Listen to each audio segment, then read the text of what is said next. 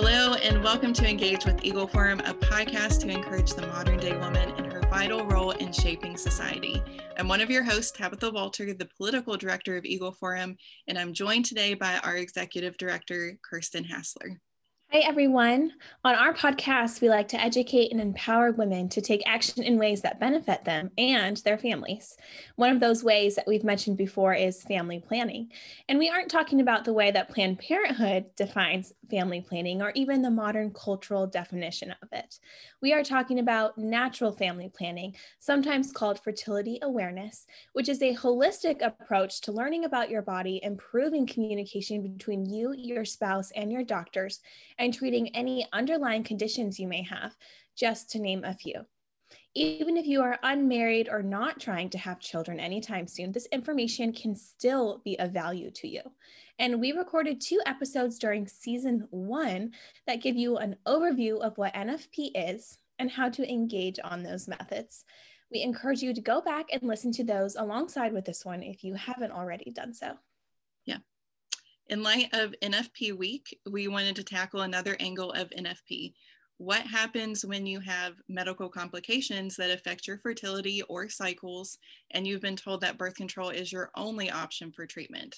We've brought on Mary Bruno to talk about her experience using NFP along with her diagnosis of endometriosis.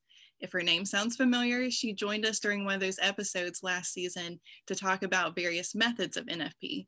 So here's a little about her. Mary is married to her husband, Chris, and they have one daughter. She is the creator of Taking Back the Terms, an outreach dedicated to educating and motivating women about fertility awareness, and is now a co founder of the nonprofit FamBase. For more about that later. Mm-hmm. She is a Creighton practitioner, blogger, speaker, and podcaster. You can find her at marygbruno.com. Welcome back to the podcast. Hi, thanks guys for having me back. It's great to be here. Like Tabitha mentioned, you were diagnosed with endometriosis. So, what is endometriosis and what has that diagnosis entailed? Yeah, so endometriosis is actually a pretty common disease, and it's characterized by um, cells that are very similar to the lining of the uterus implanting outside of the uterus. And they actually can become implanted anywhere in the pelvic cavity. Mm-hmm. Um, the bladder, the bowel is a very common place that it's find and, and that it's found. In more rare cases, it can actually be outside of the pelvic cavity as well, but usually we see it inside of the pelvic cavity. Um, some of the symptoms are pain, uh, painful bowel movements, constipation, diarrhea, painful intercourse, um, and also infertility and just generalized pelvic pain. It doesn't have to happen during the period, it can be low back pain. So we see it a variety of different ways, but also you don't even have to have pain to have the disease. Sometimes women don't find it until they're having trouble getting pregnant and that's the only symptom. So in those cases, it's much harder to diagnose, um, but it can also be present in teens. And again, um, for me, the biggest indicator for me was um, a lot of pain and heavy bleeding. Mm-hmm. Yeah, that's mm-hmm. rough. I, I read some statistics as I was uh, researching before this episode, and they were pretty eye opening. And, and I, I don't know much about endometriosis, so all this was very new to me. Okay. And I'll share some of those with our mm-hmm. listeners. Um, endometriosis affects one in 10 women between the ages of 15 and 49. It takes on it takes an average of seven and a half years to reach a proper diagnosis. 20 to 25% of women have no symptoms, like you mentioned, and 30 to 50% are deemed infertile. And mm-hmm. those are very scary, scary statistics. And, and these are folks that are actually diagnosed. There, there's a wealth of people that have gone diagnosed so far. Um, now, what was your experience being diagnosed with endometriosis, and what has your journey with treatment been like? Well, it's funny you mentioned that because it actually took me about 12 years to be diagnosed. And part of the problem, in my opinion, was um, is because when as young women when we're growing up and you guys probably even know this to a certain extent even if you didn't have like bad cramps but cramps are just kind of accepted as the norm, like for girls, for women of any age, really. I mean, we're just, it's kind of like this silent notion that we're supposed to comply to that like cramps are just normal, let's deal with it. But actually, moderate to severe um, cramps with our periods are not normal. And it's, it's again, it's, it's a, a, one of the many ways that our body tells us that something needs to be addressed, right? Like there's something going on here. And so I didn't even go to the doctor until I was about 18 or 19 to go get my first pap smear, um, even though I had been dealing with, with pretty bad pain since I was 13 years old.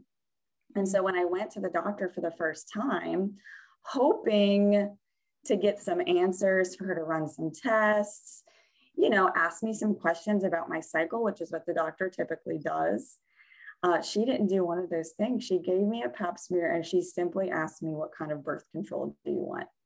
And so I actually think that um, our, our, culture, who's kind of so saturated with birth control, that's actually the re- one of the reasons why we have such late diagnoses because birth control does nothing to investigate the underlying issues. It just shuts the system off to help relieve the woman of her symptoms.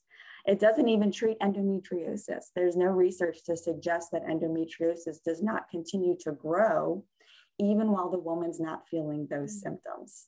It's kind of unbelievable that this is where our healthcare system is, right? It's like the only um, branch of medicine that actually gives women um, a medicine to make her sick, to make her body stop functioning the way it's designed to function. And we call it healthcare.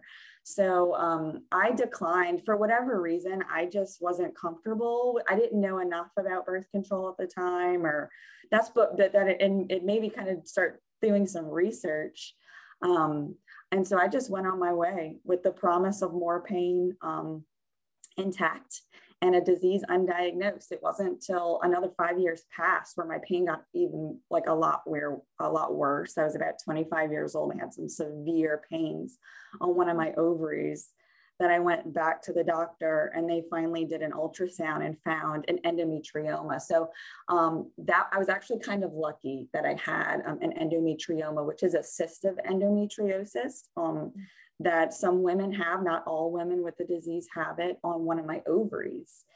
And she could, this kind of cyst is not functional. So we have functional cysts as women, but this one was filled with blood, not fluid. So she knew it was unusual and scheduled me for surgery that day. And she also encouraged me to get on birth control as well. So that's when I really did a lot of my research so so can you tell us some about your thoughts and and the toll it took on you mentally and and the things that you had to overcome with your thoughts throughout this whole process and still to this day? Well yeah it was frustrating. And just so you know too like i wasn't officially diagnosed until surgery. So endometriosis is a surgical diet a surgical uh, disease. So you can't even officially diagnose it until um, you have surgery. So lots of times it's just kind of guesswork um, but, it, but it wasn't until after I got diagnosed, after I started doing the research, after I started, it, it wasn't until after I found like some actual, um, some doctors that could help me that practice restorative reproductive medicine that I even know I was like what I call a victim of this machine, right? And then I started to get angry. Like here we live in this culture of women empowerment, self discovery, like we can do all these things. Yet, where was the education on my fertility, on my women's health, on like how integrated my fertility is with my whole person?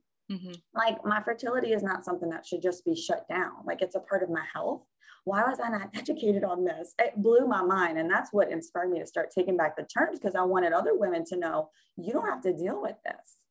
You don't have to deal with this pain. Like, this is not normal PMS symptoms. How many women um, are told they're crazy because of some symptom, whether it's pain or like they're moody or they're having these crazy mood swings, you know, that's actually a result of a hormonal abnormality. Mm-hmm. And so we do women a disservice when we don't acknowledge these as women's health problems that deserve to be fixed, mm-hmm. not just put a band aid on birth control over it. So you talked about restorative what did you call it? Restor- a restorative medicine? Restorative reproductive medicine. Okay, so what is that? So this is a is a it's a branch of medicine, is how I describe it. Um, but these physicians do not prescribe birth control. They also don't refer for artificial reproductive technologies, and their goal is to address the underlying problem. Again, as I mentioned before, birth control just shuts the system off. There's no way to use birth control to diagnose or treat any underlying abnormality. It's just diagnosed for an array of women's health problem, even acne. I mean, it doesn't even have to be a women's health problem. It's kind of, they see it as a one size fits, fits all treatment that actually treats nothing. So, restorative reproductive medicine doctors um, they don't have that as a crutch to lean on, so to speak. So they go through some extra training to identify and treat the underlying problem, which you so, see, that's fascinating, but it actually makes a lot of sense. Yeah, I had never heard that term before. I actually go to a doctor who practices that. oh, great. So okay. there you go. Yeah. Um, so I, I guess let's hear about how you actually found a doctor that that does look through that lens because it's not just women who are experiencing endometriosis who can benefit from this. You know, you could have PCOS or just hard time conceiving or irregular periods or just, you know, you you you are lucky enough to have a normal cycle. That's right. Absolutely. Um, yeah. So I actually didn't discover this until after I had my first surgery with my mainstream OBGYN. Um, I chose not to be on birth control, which is kind of interesting because that's the only reason I knew my symptoms had returned. The disease was not actually um, adequately surgically treated.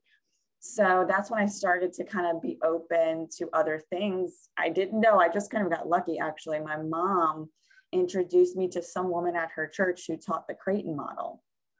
And at first I was very hesitant because I had never heard of it. I'm like, oh, surely I would have known if this was anything worth pursuing.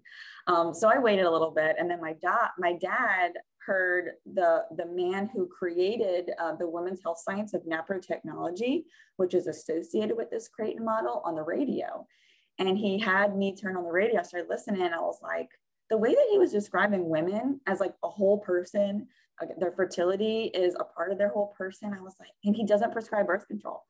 And I was like, what? I'm sorry. There's a doctor that exists that doesn't prescribe birth control, which was, I didn't even realize that was what I was looking for. I didn't realize it existed. So um, after I heard him speak so you so differently about women, that's when I decided. I actually had another surgery scheduled locally.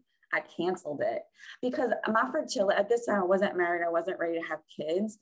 But my fertility is too important to be put into the hands of someone who, despite her best intent- intentions, may not fully understand how to appreciate it. So even though I really liked my first doctor, I decided I need to I need to switch surgeons. So NaPro technology is a women's health science that works cooperatively with the woman's body again, in order to address those underlying issues. So um, the foundation of NaPro technology is, is the Creighton model system. And this is a charting system, which you guys described at the beginning of this show. Um, it's a method of fertility awareness or natural family planning. There are many different methods. Um, and uh, Creighton is one of them that has a, a medical and actually surgical application. So the way that I like to describe it is we have mainstream medicine has uh, birth control as the foundation of their treatment plans. Now, NaPro technology foundation is the Creighton model, which is actually the information that the woman's body is communicating to her through the charting system. So whether the issue is endometriosis, PCOS, uh, abnormal bleeding, infertility, uh, I mean, anything, you name it, um, there there's evidence on the chart, the Creighton model chart, we call them risk factors for a variety of different things. Um, as a Creighton practitioner, my clients, I'm just trained not to diagnose, but to see if there's anything abnormal on the chart, at which point I would refer that woman to a NaPro technology physician who would take it from there and use the chart to guide their treatment. But the interesting thing is, I mean, you don't have to have any women's health issues to start charting. Many women use it to avoid pregnancy, to achieve pregnancy. Um, but lots of times we'll be able to see abnormalities on the chart before the woman even realizes that something is not normal. So that's why there's so many benefits to charting whether or not you're trying to achieve pregnancy yet. Yeah. I I have worked with a couple different instructors over the last few years, and it just amazes me um, how I can give them my chart and they're like, oh, I, this means this and this means that. And I'm like, how do you even get that? And and there it's solid information every time. I, I think there's some wizardry involved. but it's it's pretty amazing and it's so helpful for our health. Um, and I want to mention too, you you talked about how important your fertility was to you. And fertility in general is a sign of health. That's what our bodies should be doing, whether you plan on having kids or whether you never want kids. Right. Um, are that's it's what our bodies should be doing. And so if your fertility isn't um, you know, healthy or if there's some abnormalities there, then it's a sign that we need to look deeper and, and find out what's hindering that um, so that we can be healthy overall. That's now, right. um, you know, you talked a lot about um, how doctors kept prescribing you birth control and suggesting that that's the only treatment for your condition.